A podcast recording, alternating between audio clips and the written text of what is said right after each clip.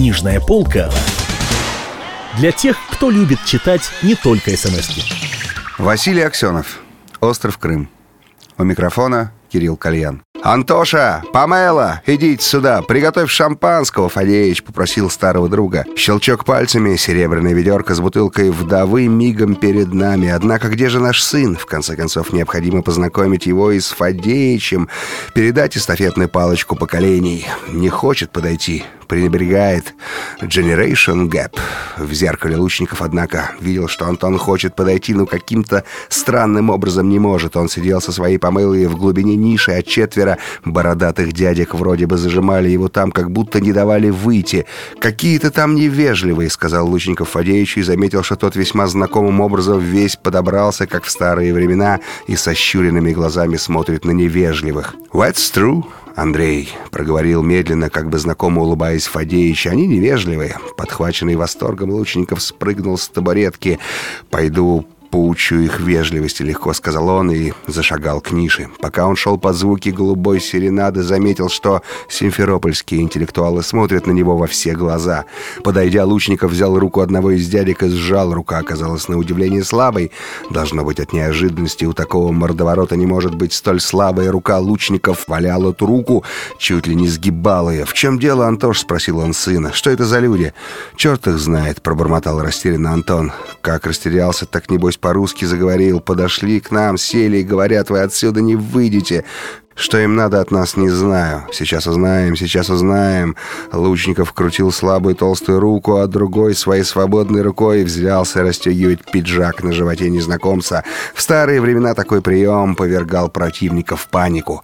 Между тем к нише подходили любопытные, среди них Симфи Пипл, те, что его знали. С порога за этой сценой наблюдал дежурный городовой. Кажется, Фадеич с ним перемигивался. Четверо, все были мужики за сорок и говорили на яке с уклоном уклоном в татарщину, как обычно изъяснялись на острове Турки, работающие в Арбат Oil Company. «Give my hand!» «Ага», — попросил Лучникова пленник. «Кадерлер, very much!» «Пожалуйста, Лучников, ага!» Лучников опустил руку и дал им всем выйти из ниши, одному, другому, третьему, а на четвертого показал сыну.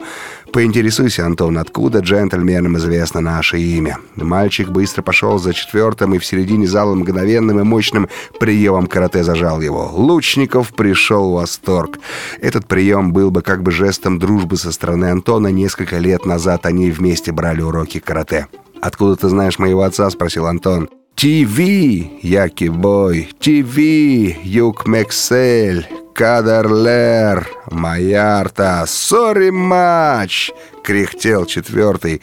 «Он тебя на телевидении видел», — как бы перевел Антон. «Извиняется, отпусти его», — сказал Лучников. Он хлопнул сына по плечу, тот ткнул его локтем в живот, а Памела, хохоча, шлепнула обоих мужчин по задам. Четверо мигом улетучились из Калипса. Городовой, засунув в руки за пояс, с мощным кольтом вышел вслед за ними. Симфи Пипл аплодировал. Сцена получилась как в вестерне. Молодым огнем съели глаза Фадеича. Они выпили шампанского. Памела с интересом посматривала на Лучникова, должно быть, прикидывая, была ли у него Кристина и что из этого вышло. Очевидно, возможен был и другой вариант, решил Лучников Антон. Рассказал Фадеичу разные истории о карате, как ему пригодилось его искусство в разных экзотических местах мира, Фадеич серьезно и уважительно кивал. Когда они втроем вышли на улицу, обнаружилось, что три колеса дедушкиного лендровера пропороты ножом. Неужели СФРП занимается такими мелкими пакостями, подумал Лучников. Может быть, сам Ик Игнатьев, на него это похоже. К ним медленно, все та же шерифская кинематографическая походочка подходил городовой. Рядом кучкой брели присмиревшие четверо злоумышленников. Видели офицер, Лучников показал городовому на лендровер. «Эй, вы!» — позвал городовой четверых. «Расскажите господам, что вы знаете». Четверо сбивчиво, но с готовностью стали рассказывать. Оказалось, что они попросту шли в Калипсо повеселиться, когда к ним подошел какой-то ага, предложил 200 тичей, 200 тичей, вот именно 200, и попросил попугать щенка Лучникова. Но настроение было хорошее, но вот и согласились с дуру. Оказалось, что этот ага все время сидел в Калипсо и за всей этой историей наблюдал, а потом выскочил перед ними на улицу, проткнул даггером шины у лендровера, сел в свою машину и укатил. Ярко-желтый ага, сори минус, старый форт, Кадрлер. А какой он был тот, тот, ага, спросил лучника. Вот такой. И попытался изобразить Игнатьева Игнатьева, как бы оскалиться, расслюнявиться, выкатиться мордой вперед в ступорозном взгляде. «Си, си!» — с восторгом закричали они. «Так, ага, вы знаете того?» — спросил городовой Лучникова. «Да нет!» — махнул рукой Лучников. «Это я просто так. Должно быть псих какой-нибудь. Забудьте об этом, офицер. Псих — это самое опасное!» — наставительно проговорил городовой. «Нам здесь психи не нужны. У нас тут множество множество туристов есть и советские товарищи. Тут на груди у него забормотал и запульсировал йоки-токи. Он стал передавать в микрофон приметы психа, а лучников Антон и Памел зашли за угол, где обнаружили красный турбо в полной сохранности. «Можете взять мой кар, ребята», — сказал Лучников. «Я тут немного поброжу в одиночестве». «А как же ты, па?» — проговорил Антон. Памела молчала, чудно спокойно улыбаясь, прижавшись щекой к его плечу. Лучников подумал, вполне сносная жена для Антошки. Вот бы поженились гады. «У меня сегодня ночь ностальгии», — сказал он. «Хочу побродить по Коктебелю». «Да ты не бойся, я вооружен до зубов». Он хлопнул себя по карману сафари, где и в самом деле лежала берета.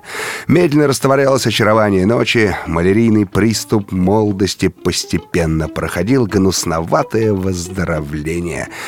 Ноги обретали их собственную тяжесть, Лучников шел по Коктебелю и почти ничего здесь не узнавал, кроме пейзажа. Тоже, конечно, немалое дело. Пейзаж. Книжная полка для тех, кто любит читать не только смс -ки.